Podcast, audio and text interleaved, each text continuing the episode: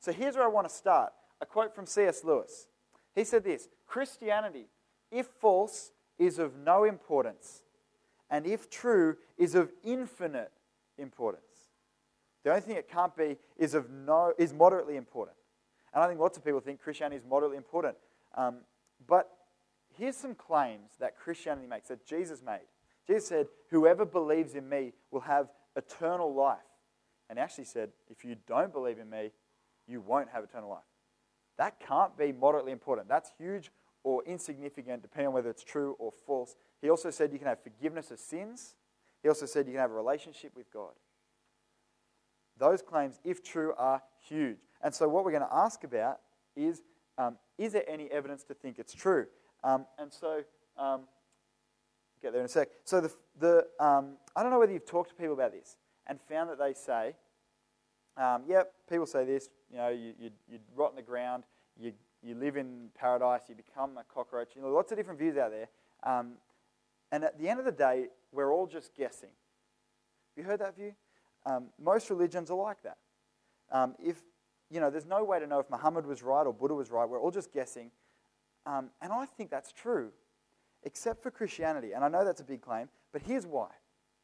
Because Christianity stakes its whole uh, claim on an event that it claims happened in time and space. And it claims that if that event is true, um, then uh, the claims of Christianity are true. And if that event did not happen, then Christianity is worthless. That's a big claim. Uh, but that's what we're going to look today. Um, and here are, the, here are the claims of the first Christians, because um, they actually staked everything on it themselves. And their preaching, if you were to look at it, wasn't uh, a series of teachings. It was actually just a, uh, not just about this event, but the main thing they talked about was this historical event. So have a look there. There's Acts 2.32. It says, God has raised this Jesus to life, and we are all witnesses of this fact.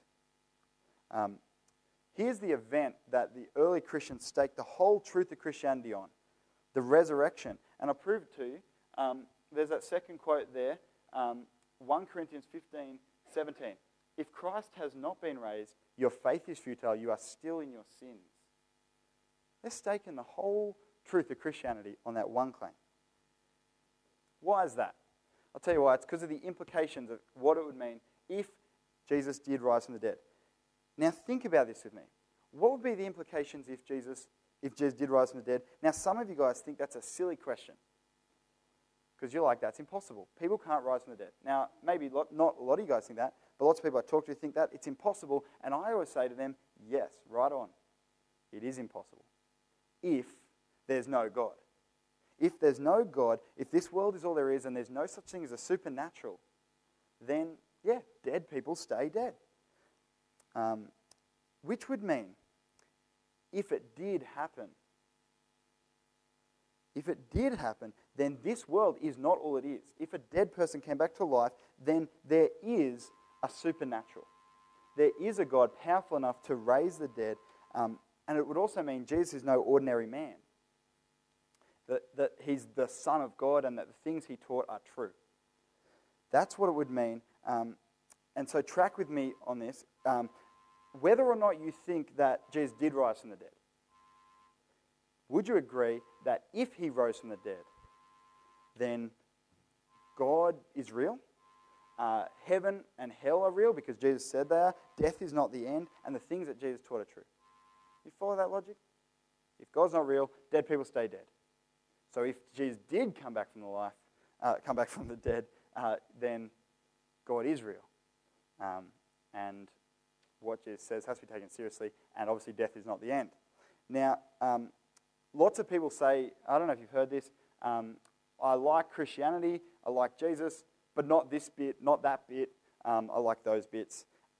The answer to that, that I always say is, well, if Jesus rose from the dead, then it's not really a question of which, bit, which bits you like, which bits you don't like. They're either all true or all, for, uh, all false. Because if Jesus really did rise from the dead, um, then you've got to kind of take everything he said seriously because um, he's no ordinary man. But if he didn't rise from the dead, then why worry about anything he said?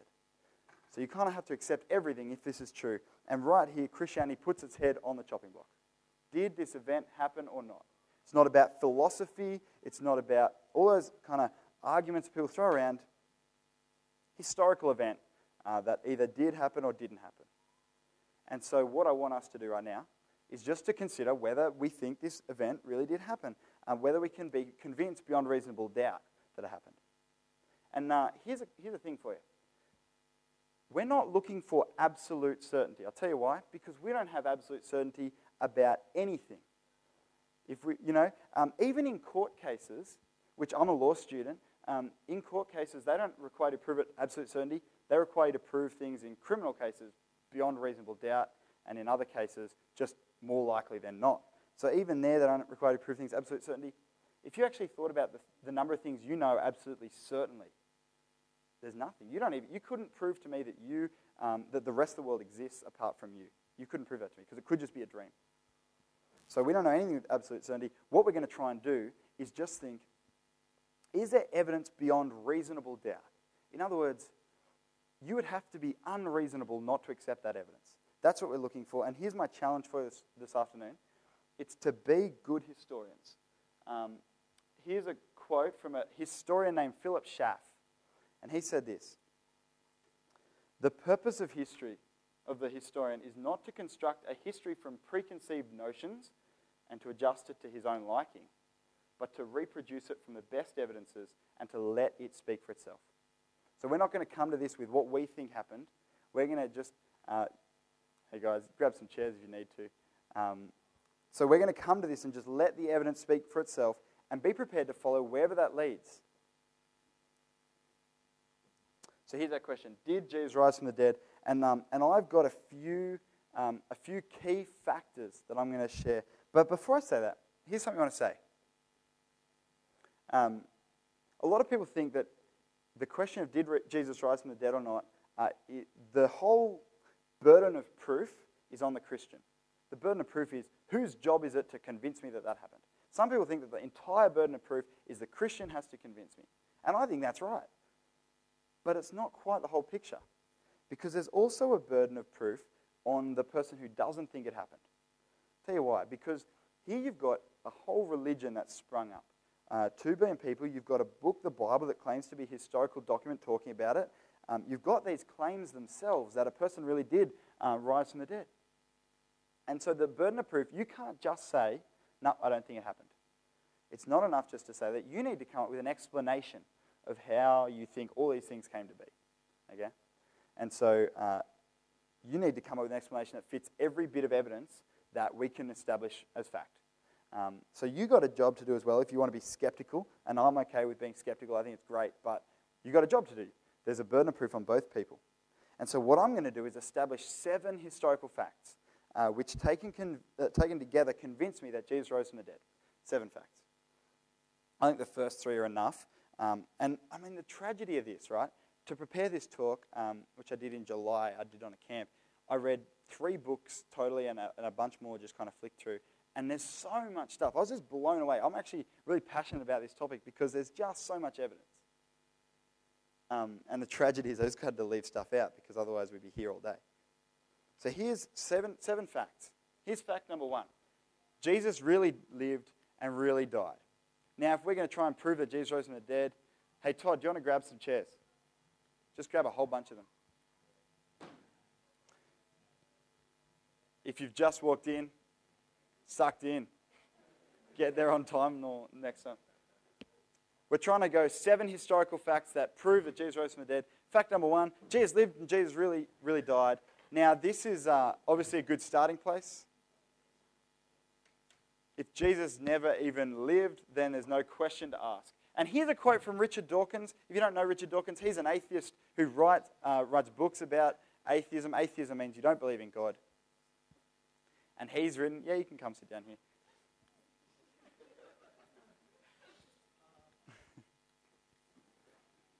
this guy, Richard Dawkins, has written this in The God Delusion, uh, which is uh, an interesting quote. He said, It's even possible to mount a serious, though not widely supported, historical case that Jesus never lived at all, as has been done by, among others, Professor G.A. Wells of the University of London in a number of books, including Did Jesus Exist? Now, my point in bringing this up, by the way, is not to attack Richard Dawkins. Um, it's actually just to show you we need to be careful what we read. Is it true? I'll give you three reasons why this is an interesting quote. Number one, Professor G.A. Wells. You're thinking, man, that guy sounds smart. He's a professor. What's he a professor of? Anyone know?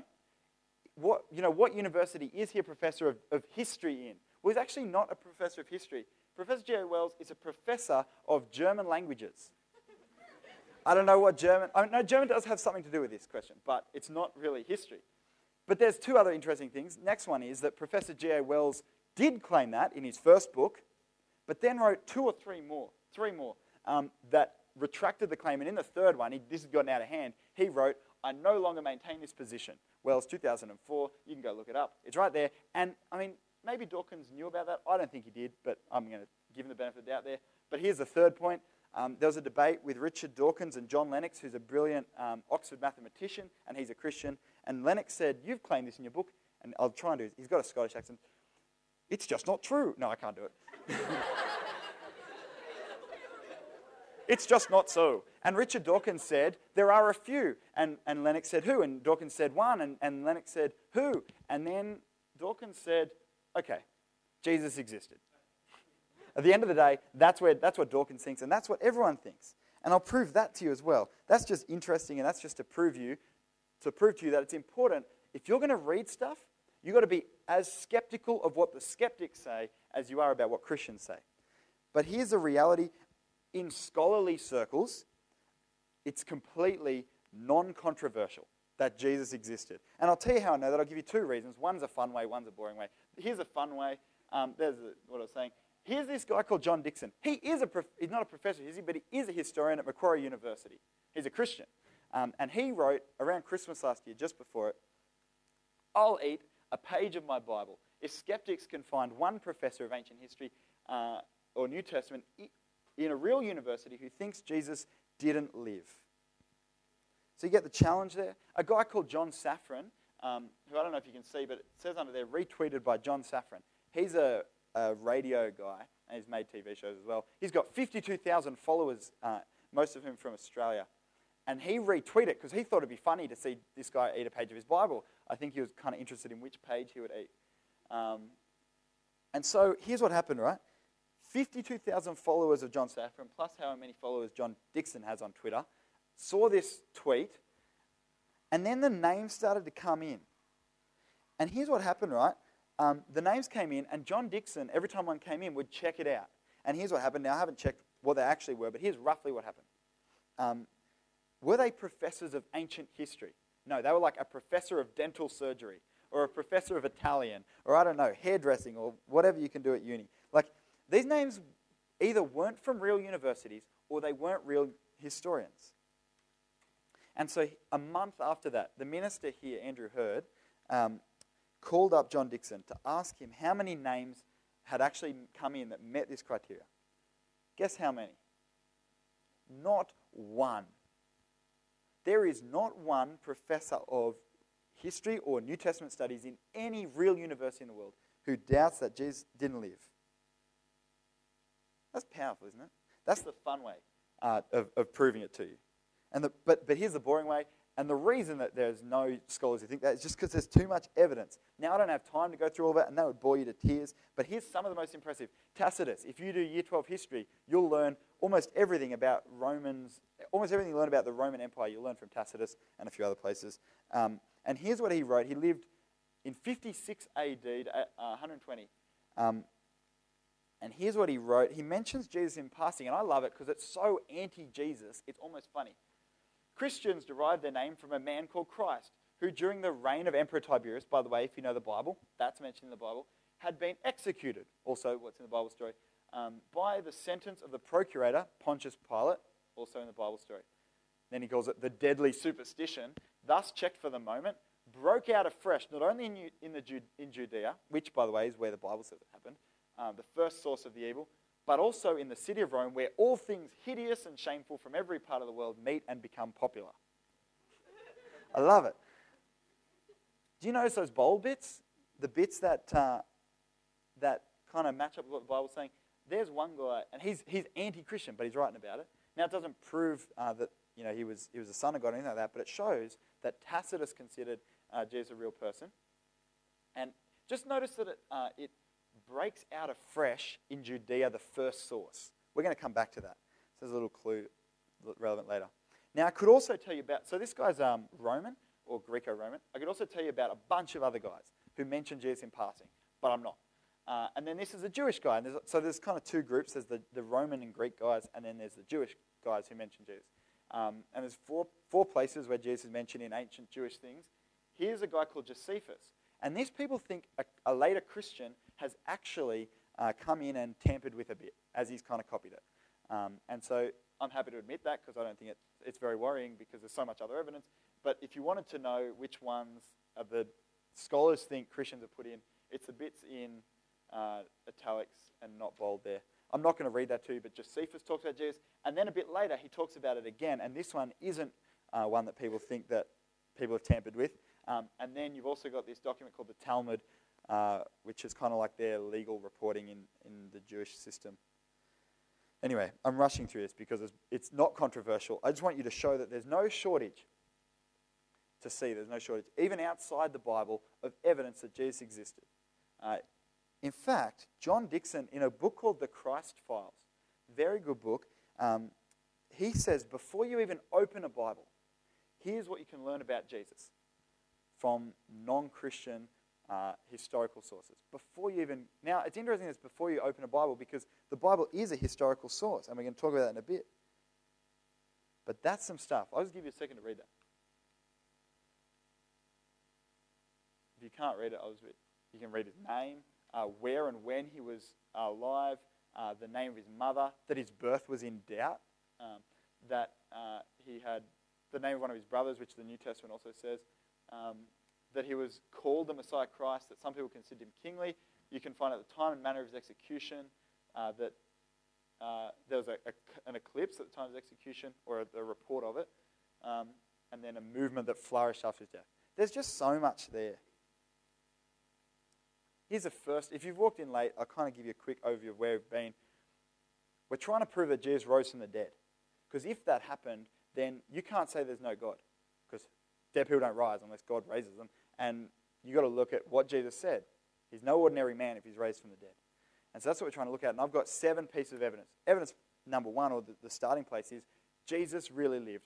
No scholar doubts it. And that's what we've just seen. If he really lived, then he died. Pretty straightforward, yeah? Um, I don't know if that's an issue for anybody. Did Jesus really die? But uh, if you think Jesus didn't die, I'd love to chat to you. I've got about 27 reasons uh, that I think you can be pretty confident Jesus died, but I'll give you the best one. Jesus was executed on a cross by Romans, and they were very good at it. They executed thousands of people. They were very, very good at it. Uh, and he was, he was really dead. But um, I've rushed over that because I think it's pretty obvious that if someone lives, they died. So there you go. Jesus really lived, and he really died, uh, and the evidence there is unshakable. There's the first piece of evidence. Now, the second, uh, the second piece of evidence is that Jesus' tomb was empty. Jesus' tomb was empty. So, on the first Easter morning, if you'd run down to Jesus' tomb, Sunday morning, you would have found uh, that there was no body there. And here's the thing no one's ever been able to tell, to explain where the body went. Now, I'm going to, you might ask, how do I know that the tomb was empty? I'm going to give you three ways I know. The first thing to keep in mind First way is that Jesus was buried in a tomb that everyone knew about. He was buried in a known tomb. We know the, the name of the, guy who owned the tomb even today. His name was Joseph of Arimathea. Um, and he was this wealthy guy. who donated his tomb to Jesus to be buried in. And so here's what happened Jesus was examined, declared dead. I don't know if you know the story. A spear was thrust into his side, and, uh, and blood and water came out, which indicates uh, that the spear went into his heart sac which is water kind of cushioning the heart, and then the heart, which has blood in it. So that's why blood and water came out. So the spear goes in. He's definitely dead. Another reason I think that.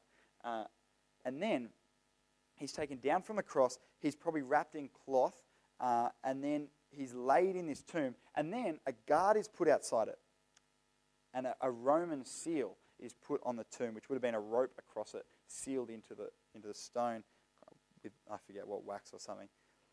So here's the thing Jesus was buried in a tomb. We know the name. um, if you'd wanted to know, if you want to find the tomb, it would have been easy to find. You go to the one with the guard, with the, with the seal outside. Now keep this in mind. I don't know how big you think Jerusalem was back in the day, but 2,000 years ago it was not as big as it is now. And every grave site within the surrounds of Jerusalem would have been a 15 minute walk from the center of it. So just think about that. Every grave site in this area is within 15 minute walk uh, from kind of wherever you're coming from. And um, so there's the first thing. They knew where Jesus' tomb was. Now, here's the second thing to consider. You got these guys going around claiming, We saw Jesus raised from the dead. What would have been one very, very easy way to disprove what they're saying? To, you know, there's no chance that they're right about this claim. Jesus definitely is not risen from the dead. What do you guys reckon? Hmm? Witnesses that Jesus didn't rise from the dead? Maybe. Yeah, maybe. What I'm saying is there are people walking around saying, I saw Jesus rise from the dead, and you want to disprove it. Yeah, I reckon if you could show them a body, that would be pretty good proof. Does anyone disagree with that? if, if I'm saying I saw a guy rise from the dead, um, and then someone holds up the guy's body and it's still dead, that is proof that he's not risen. You get that? So here's the second thing to keep in mind. Anyone could have disproved the claims of early Christianity. All they would need to do was, uh, was produce a body. And here's the thing there was lots of motivation for people to do this. The Romans wanted to stop Jesus because he was causing trouble. That's why they executed him. Uh, the Jews wanted to stop Jesus because he was causing them trouble. That's why they wanted him dead as well. Um, and so you know, anyone lived within a 15 minute walk of this tomb. Anyone could have gone there, got the body if it was still there, and held it up, gone, nah, he's still dead. Now, here's a third piece of evidence. Do you remember what Tacitus said about where Christianity started? Who remembers? Judea. Judea, Judea, I don't know how you say it, but yes, that's the right place. Judea, the first source. Here's the thing to get in your mind Christianity started in the last place it could possibly have started if the tomb was not empty. If it had started over in Italy, you know, there in Italy saying way back in Jerusalem, we saw a guy raised from the dead, maybe people would believe him. But there was one place at the time where no one would, would be convinced by this claim. No one would be convinced in Jerusalem where you could just go to the tomb, look, there's the body, He's still dead. Which means that there cannot have been a body to show. The tomb must have been empty. Now, think about this. Throughout history, lots of people have tried to explain away Christianity, even in the early days. But no one has ever denied, throughout history, no one has ever denied that the tomb was empty. So there's a guy called Frank Morison, um, and he says this. He, he, by the way, was a lawyer. And I'm pretty sure this is the guy who um, set out to disprove Christianity and ended up, when he looked into it, being convinced it was true and then wrote a book about how true it was. There's actually a bunch of people like that. He said, In all the fragments and echoes of this far off controversy which have come down to us, we are nowhere told that any responsible person asserted that the body of Jesus was still in the tomb. We are only given reasons why it was not there. And running through all these ancient documents is the persistent assumption that the tomb of Christ was vacant. And if you wanted, I could point you to a couple of places uh, where, in the very early centuries, um, opponents of Christianity, disproving it, have claimed this the disciples stole the body. Very interesting claim that they're making. Because what does it tell you? If they're saying the disciples stole the body, then there was no body. There's a missing body, which means the tomb was empty. So here you go. Fact number two the tomb was empty, there was no body in it. Yeah, that's, that's in itself not that surprising. Maybe, yeah, maybe the disciples did steal it. Well, piece of evidence number three, I reckon, is, is huge. Maybe this one alone would convince me, but there's heaps more than just this one. Piece of evidence number three hundreds. Oh, that's interesting. That's down the bottom there. Okay, anyway. Hundreds of eyewitnesses uh, claim that, that they saw him alive. Now listen to these verses, okay? Um, Acts 2.32, God has raised this Jesus to life, and we are all witnesses uh, of the fact. Or 2 Peter 1, 16 to 17. We did not follow cleverly invented stories when we told you about the power and coming of our Lord Jesus Christ, but we were eyewitnesses. Now, interesting there, he knows the difference between a story and fact. And he's saying, no, it's not a story. We saw it. 1 John 1, uh, 1 to 3. That which was from the beginning, which we've heard, which we've seen with our eyes, which we've looked at, and our hands have touched, this we proclaim. There's one more, and I love this one probably most of all. 1 Corinthians 15, 3 to 8. These are all from your Bible, by the way. You could go look them up. For what I received, I passed on to you as of first importance that Christ died for our sins according to the Scriptures, that he was buried, that he was raised on the third day according to the Scriptures, and that he appeared to Peter and then to the twelve, and after that he appeared to more than 500 of the brothers at the same time, most of whom are still living though some have fallen asleep. Then he appeared to James, then to the apostles, and last of all, he appeared to me. Let me make a few points about what we've just seen. First of all, let me just point out there were hundreds of eyewitnesses. And these eyewitnesses, the second thing I want to point out to you, um, these eyewitnesses are early. So, this 1 Corinthians, uh, there's a date there that scholars think this was written about 20 no more than 25 years after Jesus' death. Who's been watching the moon landing thing? Has anyone seen that on TV? That was 40 years ago. 43 years ago, I think. Oh, no, yeah, roughly that. I don't know if you've seen that. But my, my parents can remember where they were, what color the TV set they were watching on a black and white TV. They can remember that kind of detail 40 years ago, okay?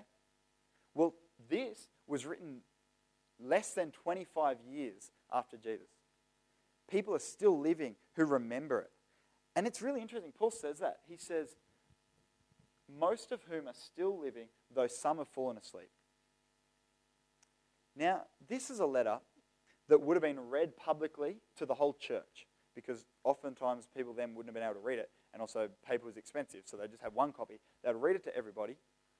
Now, I want you to imagine you're reading this publicly, and it says there, most of whom are still living. Why do you reckon Paul puts that in there? What do you reckon? That's right. He's, he's arguing to the Corinthians that Jesus really did rise from the dead. And he says, most of them are still living. I think you're right. I think it's saying, if you don't believe me, you could go ask them. Might mean a trip to Jerusalem, but they're there, you know. Maybe not. Maybe some of them are still in the, in the Corinthian church. Um, there were hundreds of eyewitnesses. They're early and they're still living when the New Testament is being written down.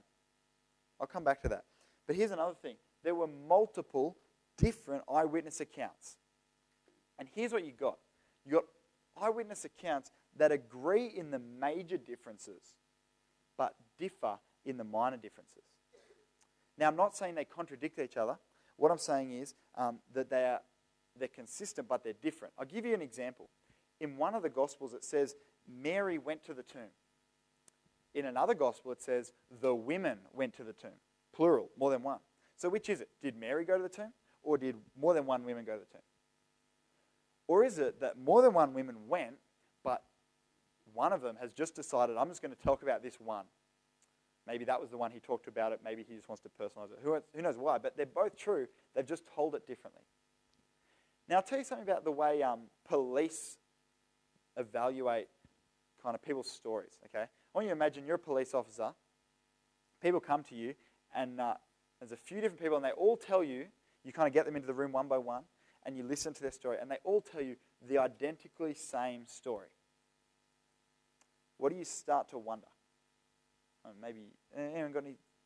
Anyone suspicious of that? No, you think that's brilliant? Make terrible policemen.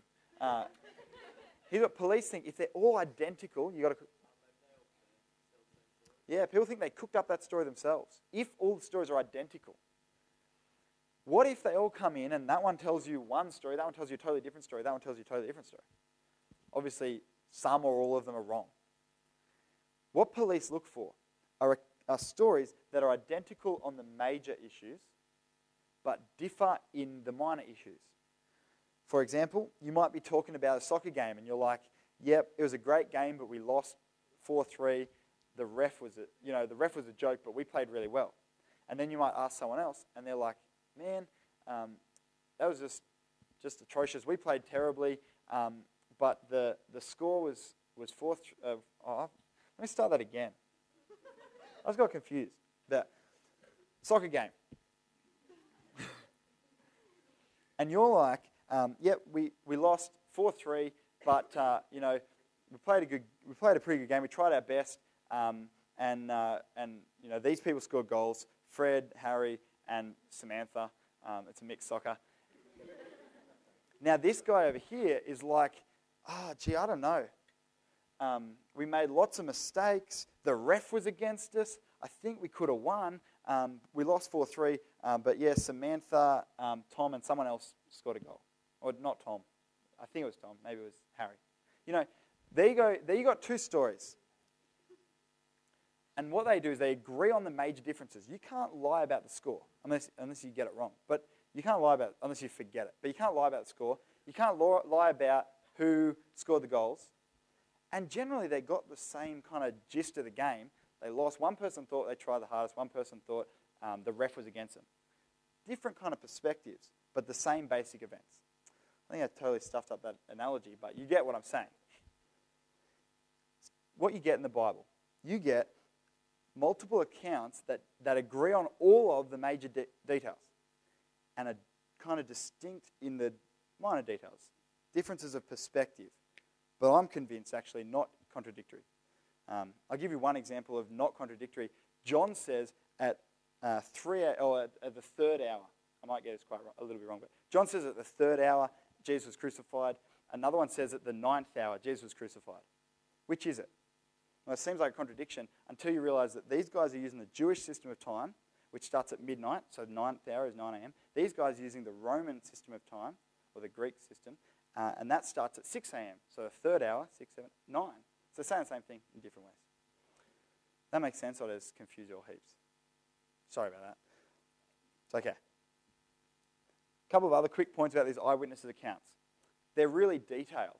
These aren't like a glimpse in the distance. I think I saw Jesus, and then I'm not sure what happened after that. These accounts, if you read them, they're, they're phenomenally detailed in terms of they talk about the setting, the time of day, the events, the conversation, even the impact it had on the people who were watching. Another thing to keep in mind is that these sightings were by a variety of different people in a variety of different circumstances. Um, so you've got Mary at the early morning. You've got all the apostles um, at night. You've got two of them on a beach. You've got 500 of them at once. One of them, Jesus eats a piece of fish, uh, which I think is to show he's not a ghost, because ghosts don't eat fish. Uh, there's another one where, where Jesus says, Thomas says, Look, I'm struggling to believe this. Um, unless I'm allowed to touch his hands, you know, the holes in his hands, unless I can touch that, I don't, I'm not going to believe it.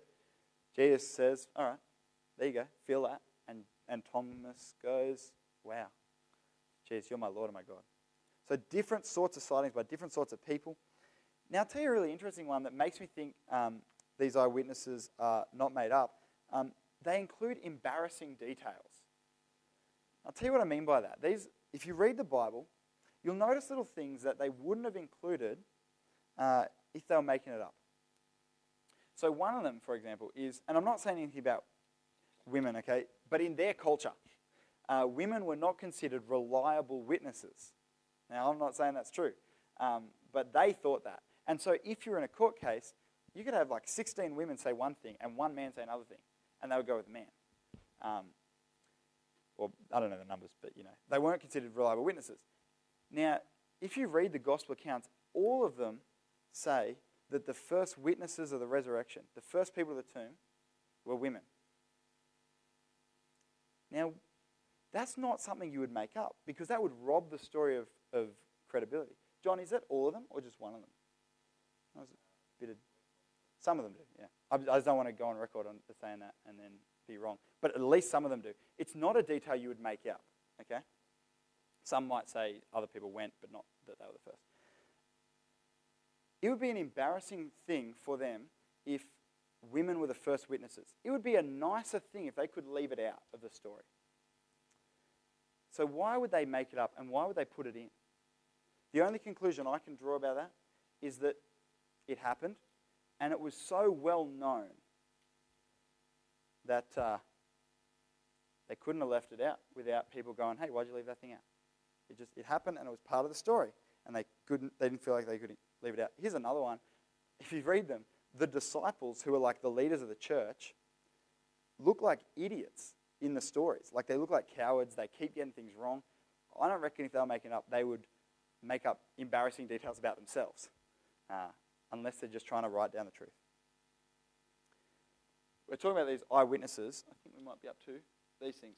Here's, here's, a, um, here's the one that convinces me maybe more than all of those. Okay, so you've got these eyewitnesses, and here's the factor many of the eyewitnesses suffered and even died for the claim that they saw Jesus rise from the dead or risen from the dead. They didn't see him literally rise, but they saw him afterwards walking around. Okay? They were, some of them were arrested, some of them were beaten, and of the 12 disciples, um, history kind of history and tradition tells us that 11 of the 12 were, uh, were eventually killed for their claim. The other guy, John, didn't get much better. They tried to kill him, it failed, so they put him on a desert island for the rest of his life. There's a, a thing you might not have heard about, but it's called the Watergate scandal. Uh, it's in American politics, uh, this huge scandal where the president was involved in a big cover up. Um, and do you know what? When that happened, it took about two weeks for some of the president's closest people to come out and admit that there was a cover up because what they faced was prison if they were, if they were making it up. Uh, sorry, if they were caught in it. Um, they faced prison. Now, all they faced was prison. Here's what the, the disciples faced they faced death. Um, here's what happened the Romans would say, Stop spreading this claim. And they wouldn't stop talking about it, so they, they put them in prison, but they still wouldn't stop talking about it. And so they would start to, to persecute them and, and whip them and stuff.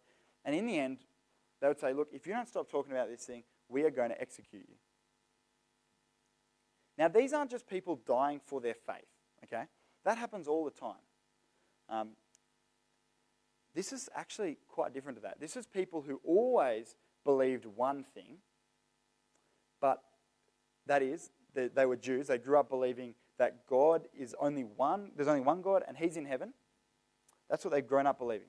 And now they believe that Jesus is God, that they've seen Him come back from the dead, which is quite different. That now there's this person He's God. That would have been blasphemous to the Jews. So something's happened to convince them of that. But now they're claiming, I saw that. Not just I've grown up being taught this and I'm going to die for it because I'm dedicated to it. No. I saw this. Now think about this. Would you die for something you knew was a lie? I don't think anyone would. I don't think anyone would die for something they knew was a lie. And here's the conclusion I draw these eyewitnesses really believed that they were telling the truth. One other little thing, they had no motive to lie. Okay? They had nothing to gain. I've kind of, it comes out of what I've just been saying then. What did they get out of it? Did they get, I got a mate, and, and we kind of were chatting, and, and he was like, No, I think they made up for power and for money. No, no one got any money, no one got any power out of it for hundreds of years afterwards. And there was no guarantee that would even happen. All these guys had um, staring them in the face was humiliation, persecution, jail, and maybe even death. There was no motive for them to, to lie and make it up. So put this together. I don't know if I've got a slide that puts them all together, but what you've got is hundreds of people who say, I am an eyewitness. They're early, they're still alive while the New Testament's being written. They're detailed, they come from a variety of circumstances, they contain embarrassing details, and people suffered and maybe even died defending their claims, and they had no motive to lie. In other words, hundreds of people really believe that they saw Jesus alive walking around after he died. Just let that, that, let that sink in. Hundreds of people really believe they saw Jesus. Now, here's what I want to suggest. If you had that kind of evidence for any other event, you would believe it. Imagine if 15, oh, if, imagine if 500 people claim to have seen, I don't know, a 20 foot wave off the Haven. Very unlikely. But you got 500 people who say they saw it. And they're all different sorts of people. They're not all like just fishermen who maybe been out in the open a bit long and gone a bit crazy. There's like parents picking up their kids from soccer and, I don't know, um, old retirees and young kids, and they're all saying, I saw a 20 foot wave off the haven. 500 people. You've got to start to think maybe there actually was a 20 foot wave. Don't you? And then, I don't know, for some reason, the government hates 20 foot waves. Okay? it's like, no! there was, oh no, what happens is local surfers don't want word to get out about this sweet new surf spot that's randomly just popped up. So local surfers start going around and, and kind of capturing and kidnapping all of these 500 people, or some of them. I know, extreme surfers. And they say to them, Look, we'll let you go if you stop talking about it. And they're like, No, nah, can't stop talking about it. this is the most amazing thing I've ever seen. It's the only story I've got. Let me tell it. And so then they start shooting like these people for their claim. Okay, it's obviously ridiculous, but you get the point, right? At what point do you start to go, maybe they actually saw it? Here's what I reckon you can't escape. Here's a conclusion I think you can't escape. These people really believe they saw it, and because there's so many, I don't think you can get around this. I think it really happened. Here's a way to think about it. Imagine you had a court trial, and each of these people gave their story for six minutes in court. 500 people. That evidence alone would go for 50 hours. 50 hours of people saying, Yep, I saw that. It becomes even more convincing to me when you combine it with the fact of the empty tomb, okay? So you've got these people saying, Yep, we saw Jesus raised from the dead, but you might be like, Yep, but they're just smoking the local, you know, grass and, you know, they're, they're hallucinating. Okay, well, if that's the case, then they, someone would have produced a body, okay? But the tomb was empty. All right, say you just had the tomb that's empty. Then people would say, ah, the disciples stole a body. Really? Well, if the disciples stole the body, why did they die saying, I saw him raised to life? When you take the two together, they confirm one another. There's a missing body and 500 people saying, We saw him. They confirm one another and so here's what I want you to do whatever you came into this room thinking about, just let these facts hit you.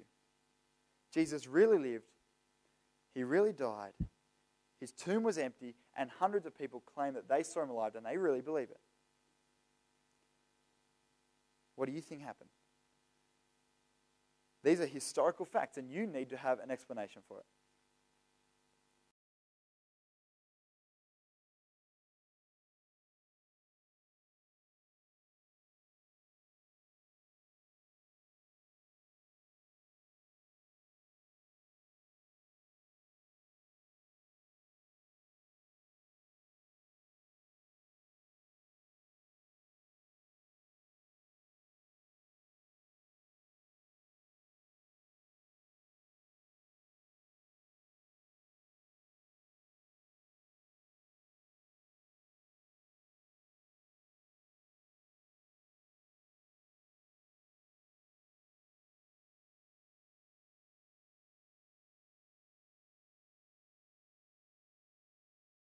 Pause there and see if anyone's got any questions. Or, or want to challenge stuff. I want people to like, what about this? Yes.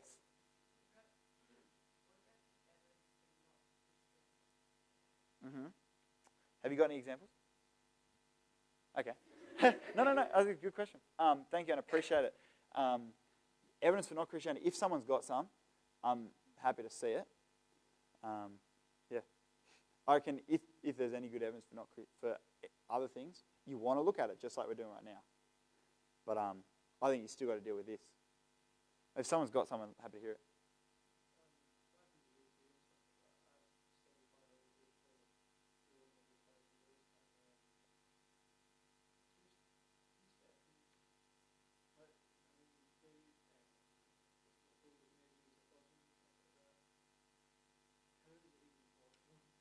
Yeah.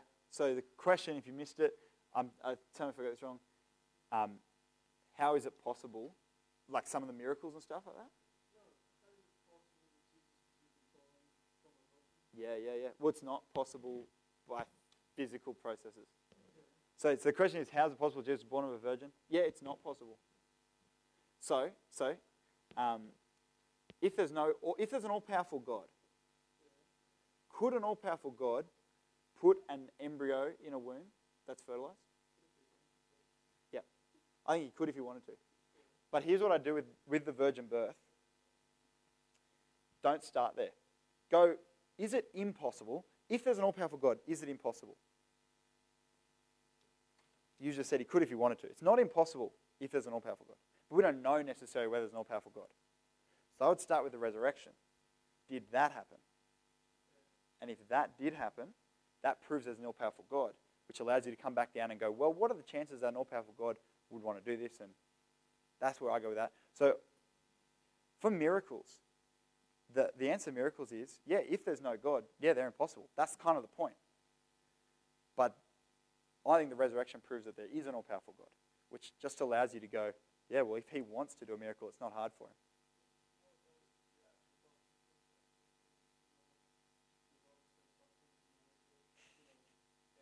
Talk to your PE teacher. I've never thought about that. I think maybe, I don't want to say this in front of the children, cover your ears. Um, I'm happy to chat to you about that after. I think it might have just been painful. I don't know. Uh, I don't know. That's a really, really in, unique question. So I'm happy to chat to you more about that. Question of miracles is a, is a philosophical one. But yeah, it's a good one. Thanks. Mm. Yep, I think you'd prove him that you'd start here. Where did everything come from? And I know today we know the answer is Big Bang. Well, that's what science says, and I personally have no problem with that. No Christians disagree on that. You'd go, okay, well, where did the Big Bang come from? So that's how we do it today. I think back then it would have been, yeah, where did everything come from? I think there's enough proof in creation that there's a God without any of this. But now we have the added benefit of this. Other questions? Yeah. sure.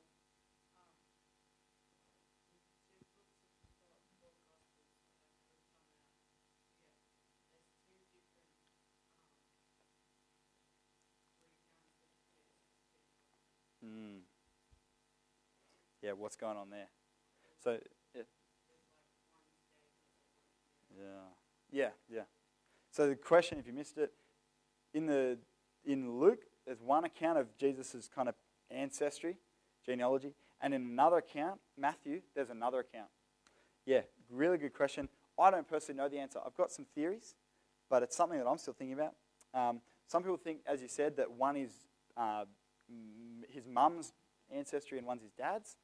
Um, another option is that one is his kind of his ancestry through kings. Another is that it's his ancestry through his kind of biological one. Another one is that it takes into account adoption and that kind of thing along the way. Um, another in, is that maybe it skips some generations. Um, and you line them up. Yeah. There's a there's a, a one where I'm still thinking about, um, but there's a few different theories out there. Yeah. Um, last question. Have you got a thought on that, or is it you, Hannah? Oh yeah, thanks.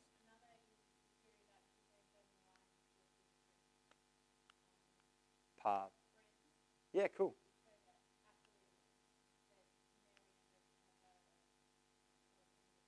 Mm, yeah, really helpful. Um, oh, questions coming everywhere yet? Mm. Oh, that's easy. Yeah, let me deal with that. Thank you. I'm glad you raised that. This comes up so often, and I really want to just. Okay, so where did where did the world come from? The Big Bang. Cool. Where did the Big Bang come from? God. And then people say, okay, where did God come from? And Christians at that point go, oh, very easy. Anything that begins to exist must have a creator. Okay? Now, a hundred years ago, almost to the year, was the turning point where science switched from thinking the universe had always existed to thinking that had a beginning. Okay? Which is interesting that 100 years ago, scientists, the, the best minds, had no problem with the universe always existing. Okay? There is nothing wrong, let me just get this out there's nothing wrong with something always existing. Where you get into trouble is when the scientists kind of worked out that actually the Bible was right all along, the universe did have a beginning. Okay? And suddenly then it becomes right to ask, okay then, how did it begin? Does that make sense? So where did God come from? Well, actually, at some point you need to land on something that has, if, if, if that's caused by that, then you go, what caused that? Well, if that's caused by that, then what caused that? At some point you need to land on something that's the ultimate cause, the solid ground, something that always existed. At some point you need to land on that. That's God. So God always existed, and He doesn't need an explanation. Because it's only if something begins to exist that you need a beginner. And then the universe came from him. I just really want to get that. Does that make sense? Yeah. And it's something I hear a lot of times. The key line is only if something begins to exist does it need a creator. Last one, and then we'll keep it going.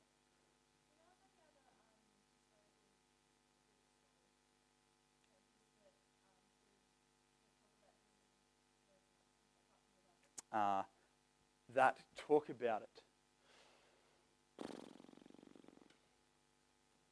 There are references to he was considered to be, maybe, but no, not that I know of, no non Christian or outside, like there's Christians outside the Bible all through history. No non Christian. Um, which I take it to, to mean everyone that was convinced that Jesus rose from the dead and bothered to write about it was Christian. So there might have been two sorts of people back then. I'm convinced that he rose from the dead, but I don't, I don't want to follow Jesus. That's what a Christian is. So I, if I don't want to follow about it, I'm not going to write that it happened and help that spread. Um, then there's people who wrote but didn't think he rose from the dead. We got them. That makes sense? Or, or didn't comment on it at all. So no, everyone that everyone that was convinced that Jesus rose from the dead and wrote about it is, was Christian. But I think that makes sense to me. If someone's convinced Jesus rose from the dead, it makes sense to me that they're Christian, or that they would become a Christian. Oh, on that, you got a comment yet? Yeah, go for it.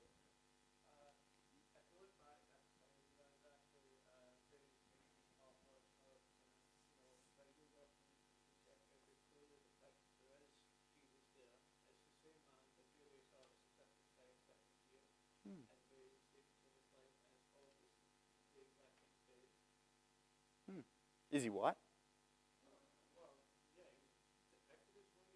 Okay. Yeah, right. Because I don't think he would have been white. No, just fact. He grew up. He was born in, in Palestine. Yeah.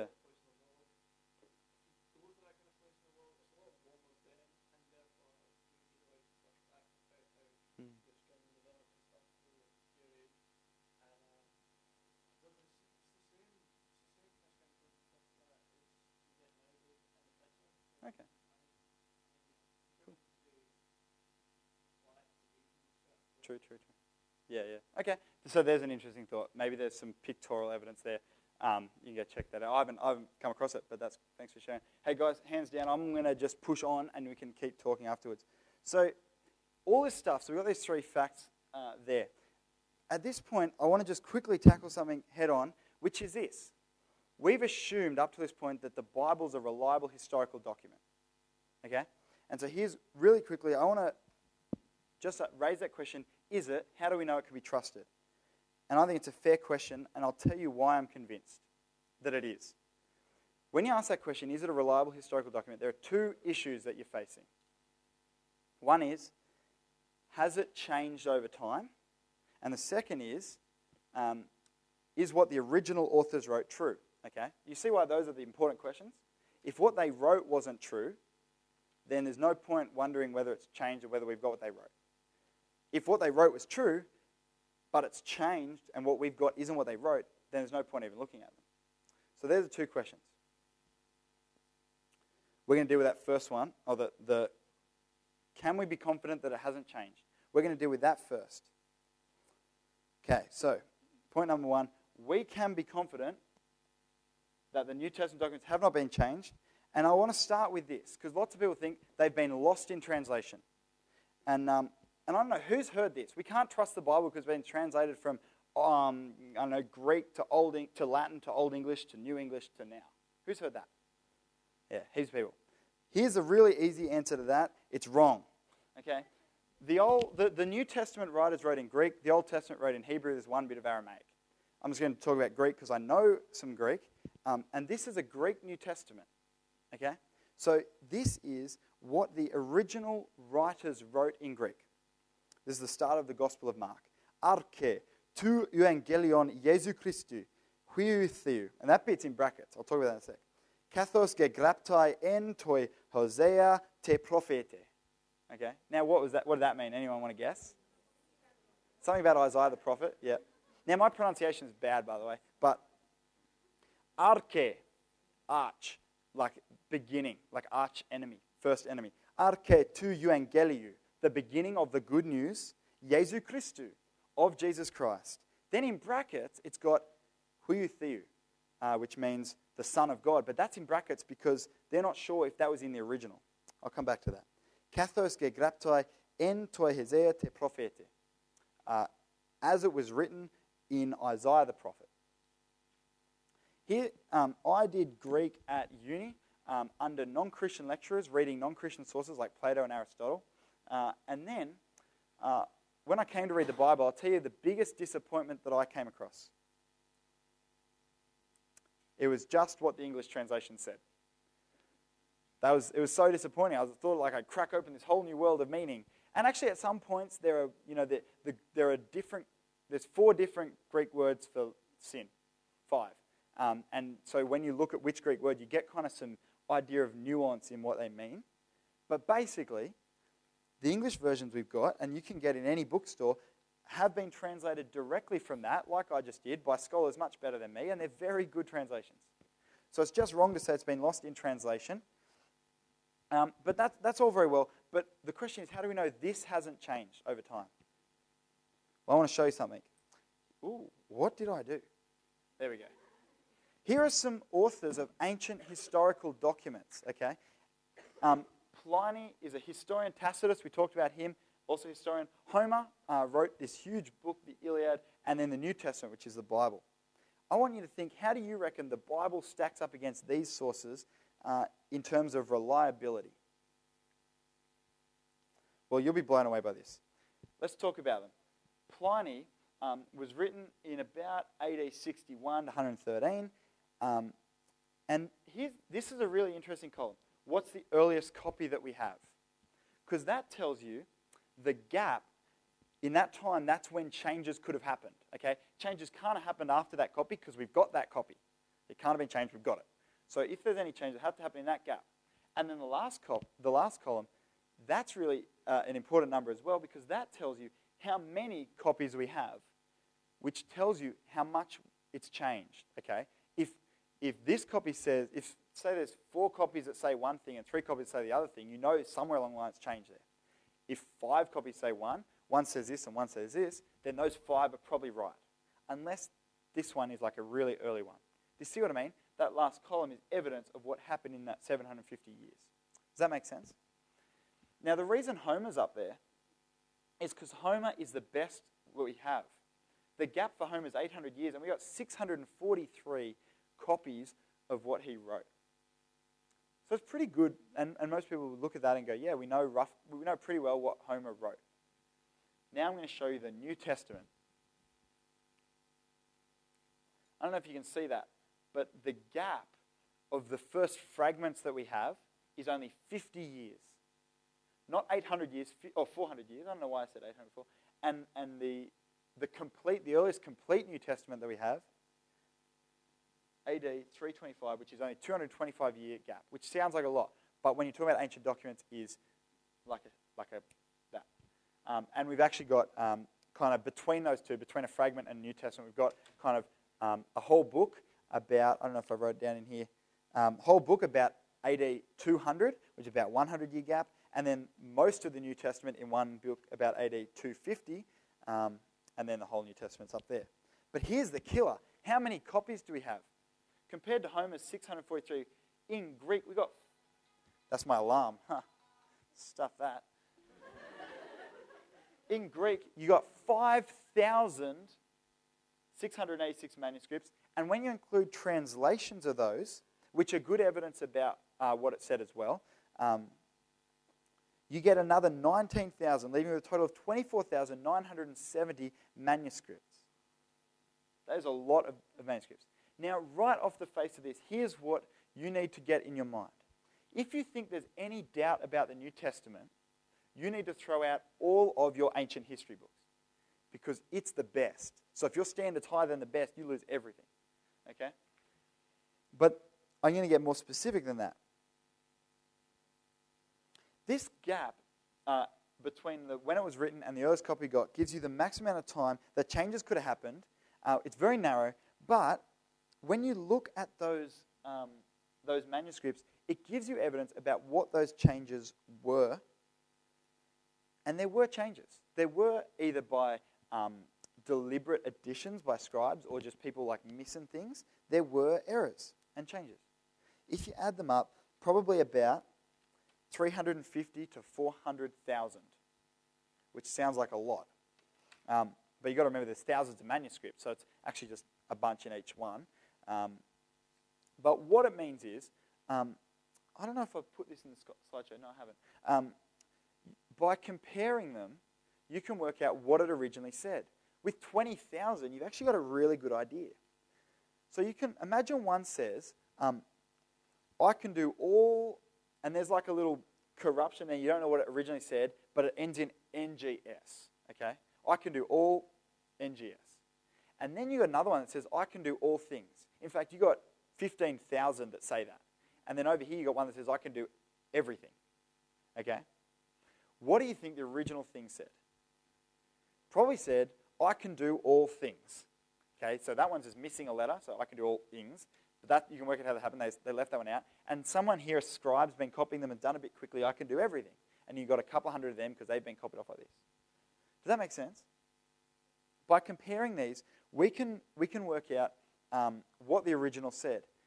And so here's, here's the thing. Out of those, I said there's 400,000 changes. Um, spelling differences account for about 75% of them. So that's 300,000. And then another large chunk is synonyms. Do you know what synonyms is? Same word, uh, or different word for the same thing. So in one passage it might say Jesus walked to Galilee, another one it might say he walked to Galilee. And you can just see what happened there. Scribes kind of just copied it sloppily. Um, but you know what the meaning is. And so when you actually work it out, what percentage of those differences actually affect the meaning of the passage? Well, the answer is 1%. 1% affect the meaning of the passage. And that includes places where, uh, I'll, I'll, give you an example. In 1 John 1 4, it says, We write this so that our joy may be complete. Or in another group of um, documents, we write this so that your joy may be complete. And the, in the Greek, it's only one letter difference. Our joy, your joy. That affects the meaning of the passage. But gee, not much. It doesn't really change. It's not earth shaking. Christianity's wrong because of that difference. You get that?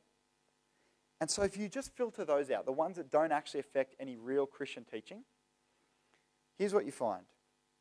How many of those differences affect any major Christian teaching? Not one. There's not one doubt um, about any of those passages that affect any Christian teaching. In other words, scholars um, can confirm 99% of the New Testament um, has been reconstructed beyond reasonable doubt. In other words, they, they have no doubt that what you've got in your hand is what the original authors wrote. And how, how could you find out what those other 1% are? See if anyone can guess this. How could you find out what those other 1% are? Got an answer? Yeah? That's right. Yes. Almost every Bible that you buy will tell you. It's not a secret, it's not locked up in some secret institution. Every Bible, and that's what I, you know, I read out there's a bit in brackets. That's what that was. So I can see here, and I can actually see, oh, that, those, and it tells me down the bottom there which manuscripts uh, say which, and it gives me a, a summary of it. So I can see, oh, so those really early ones say that, but some later ones say this. They think this, I think that. So you can go and have a look and see where, the, where we're not sure, but here's the reality when you look at it, there's not many of them, and they don't affect very much. So here's, a, here's a, the conclusion of all of that. We can conclude that we can be very, very confident that we have a reliable copy of what the original authors wrote. I hope I've convinced you that. Um, I tried to kind of move through a bit quickly. But here's, a, here's the next question um, Did they write the, the truth in the first place? Um, and I'll give you seven reasons that I think they did. Number one, we've talked about it. Um, it was based on eyewitnesses recorded very close to the time of the events. So there's very little time for it to have been kind of blown out of proportion. Um, but number two, I think it's unlikely, these are in no particular order, I think it's unlikely that they made up stuff to promote a teacher who taught, let your yes be yes and your no be no. Um, that would essentially be uh, knowingly committing the biggest fraud in history to promote the greatest ethical teacher in history. I, I don't think it makes sense. But that's not enough in itself. But when you look at the big picture, because number three, they had no motive to lie. Number four, as we've seen, they suffered and died for it. Number five, their accounts were circulated during the lifetime of contemporary witnesses. These are people who were alive at the time um, and could have disagreed with them. I did this talk first on a camp packed out with non Christians, um, and they were all year 12s and they were doing history. If I'd been just making stuff up, and they did this, if I made the wrong mistake, I would get a question on it. They actually wrote down stuff I said, and at the end of my talk, sorry, you said this, but what about this? And they picked me up on it. If they wanted their, um, their claim to have any credibility, the presence of these um, hostile witnesses would have held them back. Um, a guy called Stan Gundry said Christianity would have opened itself to ridicule if it had created such stories to perpetuate itself. Number seven, or six, depending on who's counting. The stories do not sound like a legend. Now, that doesn't sound like a big point, but I'll tell you why it is.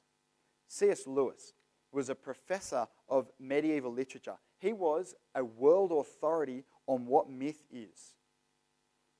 He said, As a literary historian, I'm perfectly convinced that whatever else the Gospels are, they are not legends. I've read a great deal of legend, and I'm quite clear that they are not the same sort of thing. I wonder if you think that they were made up. I wonder if you've read them for yourself. When you read them, they have the ring of truth about them. They don't sound like stuff that people made up. But I've been saving the best of these to last. They're confirmed by archaeology. Now, archaeology can't prove something true, but it can prove that they were accurate in what they wrote down. Now, we don't have time to look at everything in this point, so I'll just share two things because there's a whole world of stuff here. I might just share one, actually. Um, I want to tell you about a guy called Sir William Ramsay. I'll save that quote. He died in 1939. And when he died, he was the world leading authority um, on the, the history of the area Asia Minor. Um, he was a leading New Testament scholar, but he was not a Christian to the day he died. And here's what happened he studied in Germany at a time when uh, people just considered that Acts had been made up um, and it was, it was inaccurate. But here's what happened as he investigated. He says, I began with a mind unfavorable to it. But more recently, I found myself brought into contact with the book of Acts as an, oh, by the way, the book of Acts in the Bible, a guy called Luke wrote it about, uh, the events that happened just after Jesus' life.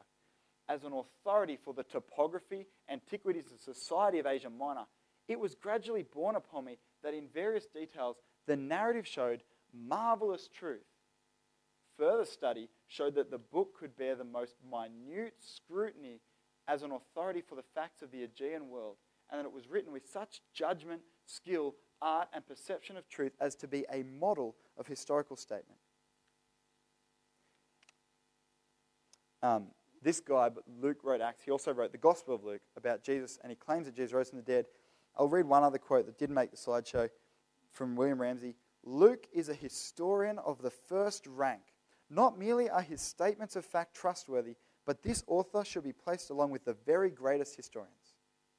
There's a non Christian archaeologist talking about the accuracy of uh, one of the gospel accounts. Here's what I think the only conclusion you can draw is the documents were the product of faithfully recorded eyewitness testimony um, by people who had no motive to lie, much to suffer for their claim, but they really did believe that what they were writing was the truth. And so here's what we've seen Um, and I'm going to just kind of, there's the first three that we've seen. I'm just going to run through the last four pieces of evidence. Piece of evidence number one Jesus really did live and die. Number two, his tomb was empty and no one's been able to produce a body. Number three, multiple people saw him raised to life. I don't know how you explain that, but uh, if we had more time, here's what we go into. Um, number four, the explosion of an entirely different worldview, Christianity. Within weeks, there were 10,000 Christians in Jerusalem alone. This is the same place he was publicly crucified, where his body would have been buried. And I've got to ask you, why did it explode so quickly? Was it really, really clever preaching by fishermen? Or could it have been that maybe 500 people saw a man come alive again and just started to tell everyone about it? Number five up there Jewish Christians moved the day of worship to a Sunday. Have you ever known religious people to like change? There's no way that um, religious people hate change. You, you know, and here's what's happened for, for the past 1400 years. Jews honored Sunday as the holy day. 1400 years. In fact, for the past 2000 years, Jews continue to do that. But within weeks of Jesus' crucifixion, something happened so that Jesus' followers, who were Jews, moved the day of worship from a Sunday to a, uh, from a Saturday to a Sunday. Yeah, thank you. How do you explain that? A 1400 year old tradition scrapped and replaced with a new day. Did something happen one Sunday morning to make that day more special? Piece of evidence number six the crazy change in the lives of early Christians. Here's what happened disciples, I don't know if you story, if you know the story, but they're cowards um, in an upper room, huddled together. I don't know if you have a story about this, but Peter, a, a servant girl, says to Peter, Hey, I saw you with Jesus. Peter says, Not me. Not me. He denies it to a, even a servant girl. And then overnight, what happens? They change into fearless men who stand up in front of um, the, the biggest authorities of the day, like, like standing in front of the Pope and saying, No, I saw this, and boldly maintaining that claim to their death. Paul, you know the story of Paul? He went around um, or, um, ordering the execution of Christians, and he went from that to preaching Jesus is alive, he's my Lord. What happened to change those people? Something had to have happened. And number seven, monotheistic Jews began to worship Jesus as God. Monotheistic, meaning they had only one God. He's in heaven. I kind of talked about this. And they were brought up believing it's blasphemy. It's the worst possible sin to claim any but the, the God in heaven is God. What happened? Imagine you grew up around a guy called Jesus. What would it take to convince you that he was God? Because something happened to convince these guys to worship Jesus as God. Now, there's more than this, but we just don't have time to go into it. Um, these are all real pieces of evidence. You need to have an explanation for them. Now, if we have more time, I'd like to hear you guys try and have theories about what you think happened. Um, I reckon I've heard just about every possible one, um, but willing to be proven wrong on that. But I reckon I could show you why that doesn't provide a satisfactory account of the evidence. But here's what I reckon you need to do from here you need to let this hit you and you need to focus your, if you're not sure whether there's a God or whatever, you need to focus right in on this. Deal with these things. Let that hit you. Let that, that Jesus really did live, he really did die, he was buried, but his tomb was empty, and hundreds of people saw him alive, supported by numerous um, other things. I'll tell you what I think is the only reasonable explanation that you'd have to be unreasonable to doubt. The impossible happened. Jesus Christ really did rise from the dead. Which would mean that God is real, that death isn't the end, that in the end, the things that Jesus taught are true, including the things that he taught about himself that he's the king of all people, that he's the savior of all people, and that he is uh, the person that you need to put your trust in if you want to be right with God. That's what I had to say. I think I run a little bit over. That's okay. What I'm going to do now is just say, um, if you want to stick around and chat with me I'll do that for a little bit, but if you want to go get dinner, you can. I'll say, I'm jolly well convinced that this is true, and I hope you are, but if, you want, if you're not convinced, that's okay. Talk to your leader, talk to people around you about it. But if this is true, remember that quote we saw at the start? If the things of, if Christianity is not true, it's of no importance. If it is true, it's infinitely important. Tonight, when you hear a talk, listen to it. To next week, Coast of Evolution, if this is true, you need to make sure that you are right with this Jesus. Thanks for listening to me. Um, yeah, I hope it's been helpful. But yeah, feel free to stick around and chat for about 10 minutes. But the rest of you guys can go, I don't mind. Thank you.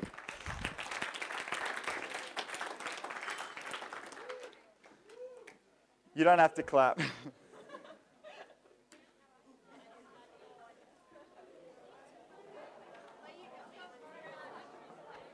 Hmm. yeah. Yeah. It is.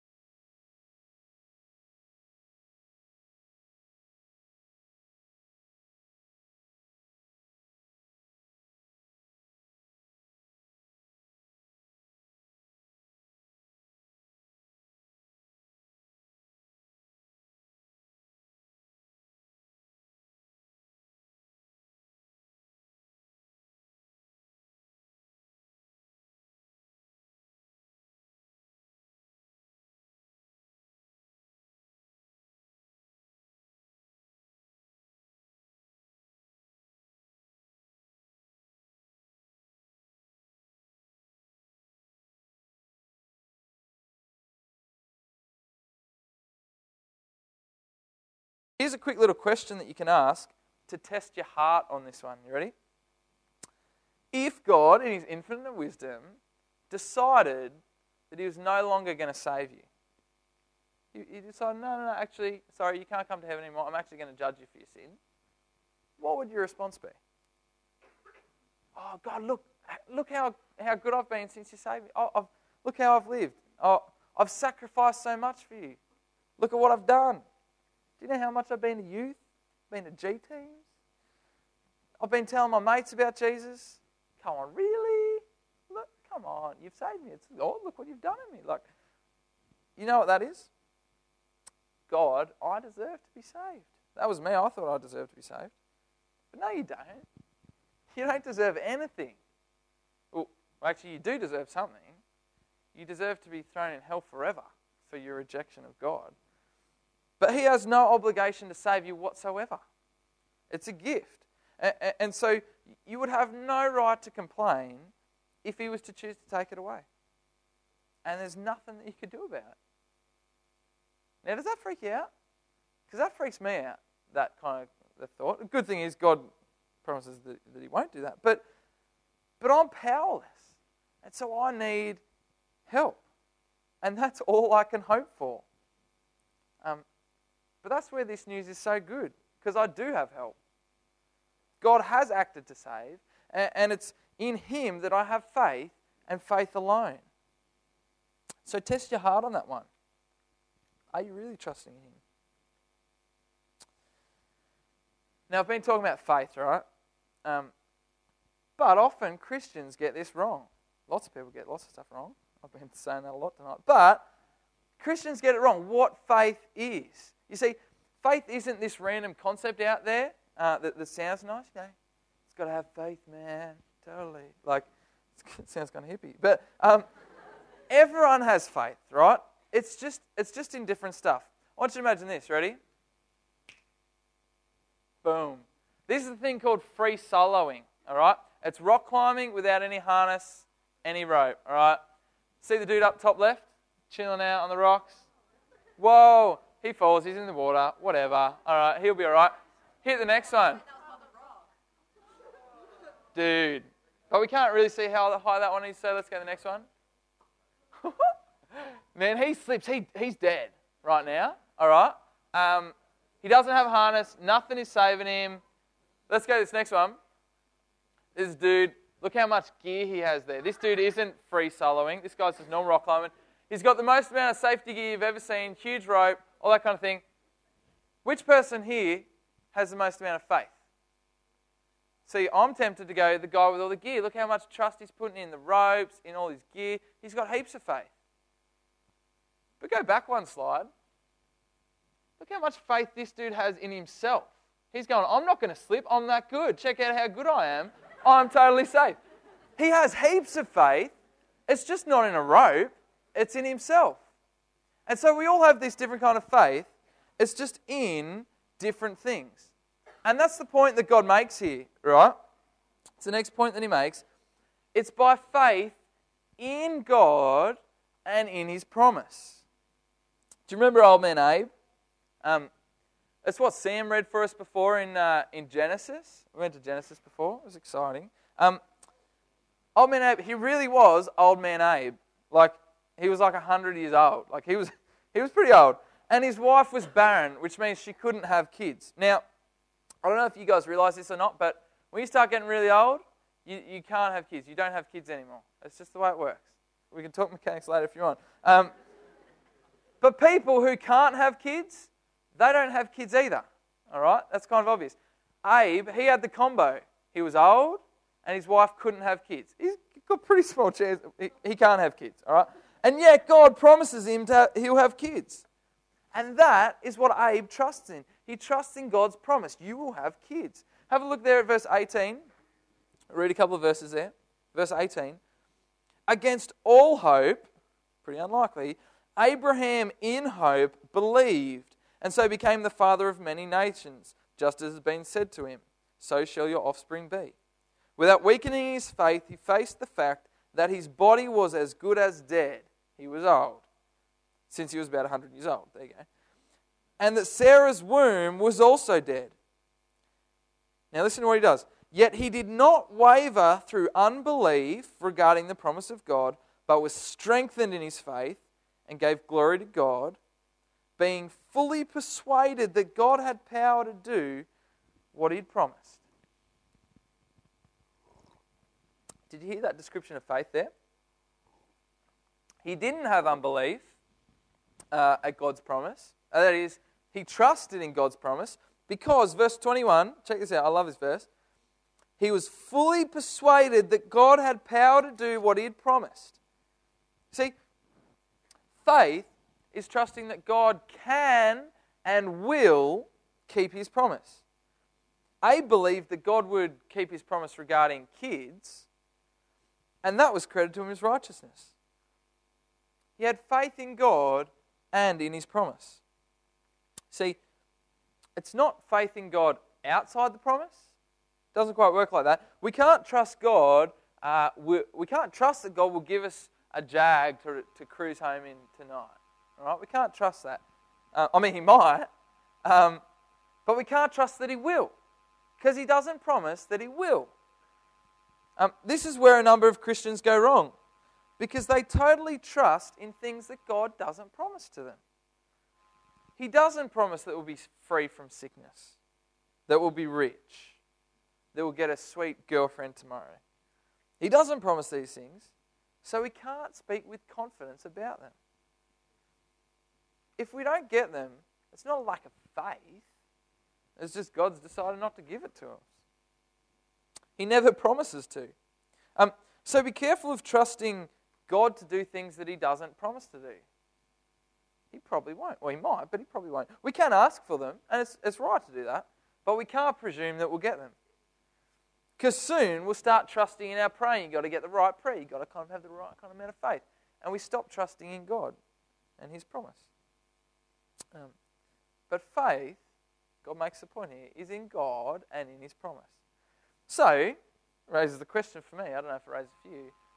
What does he promise us? I don't know if that raises a question for you, but he promises us a number of different things. Um, but there's one thing in particular that he promises when it comes to being saved. Have a look at verse 23. We're on the final stretch, guys. Have a look at verse 23.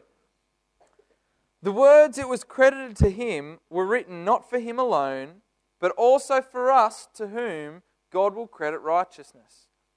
For us who believe in him who raised Jesus our Lord from the dead. He was delivered over to death for our sins and was raised to life for our justification. See, he promises that we can be justified. We can be not guilty before him. We can be forgiven because of the death and resurrection of Jesus. God promises that if we trust in Jesus to take our sins, he will. We can be right with him. And it's a promise we can be sure of because God always keeps his promises. We see him keep his promise to Abe, and he'll keep it to us. You want to be free from sin? You want to have eternal life? Well, have faith in God and his promise, and have faith alone. And you know what? If you are justified, if you are saved from your sin, that's better than all those other things put together. Who really cares if you don't have a girlfriend? If you're headed to forever with God. So, what if you don't have heaps of money now? If you have eternal joy waiting for you? And that's actually where, where chapter 5 goes. Uh, we'll get to that probably next week. That we can be totally content with the promise that God gives us. We don't need anything else. See, it comes through faith alone in God and in His promise. The Catholics, they get it wrong. The Muslims, they get it wrong. The Jews get it wrong. Lots of Christians get it wrong. Most of the people who have ever lived get it wrong. And they're all going to hell. Make sure you don't get it wrong. How about I pray? Heavenly Father, uh, you are a good God. You sent your Son down to die for us. Uh, for us sinful people so that we can be right with you again. But Lord, thank you for showing us tonight that it doesn't happen automatically for us. Thank you for showing us that we need to have faith in Christ. Thank you for showing us that uh, it's by faith alone and that it's faith in you and in your promise. Lord, I pray that you would help us to, to trust in you and in that promise. I pray that we would have faith. I pray that uh, everyone here uh, would um, be able to trust in you for the rest of our lives and never forget and never let go of the truth uh, in that. And I pray that we would all get to uh, get to be in heaven forever uh, because of what you have done. Amen.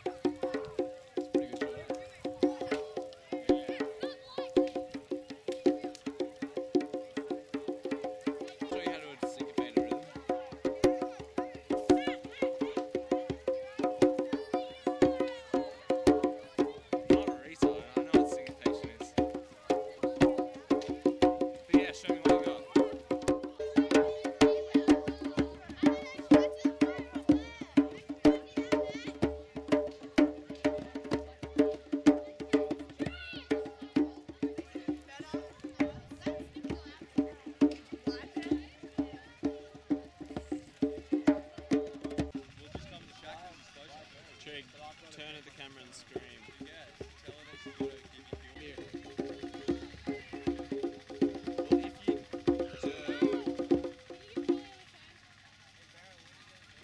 would love to say yes, but I'm not going to make it home. I don't think.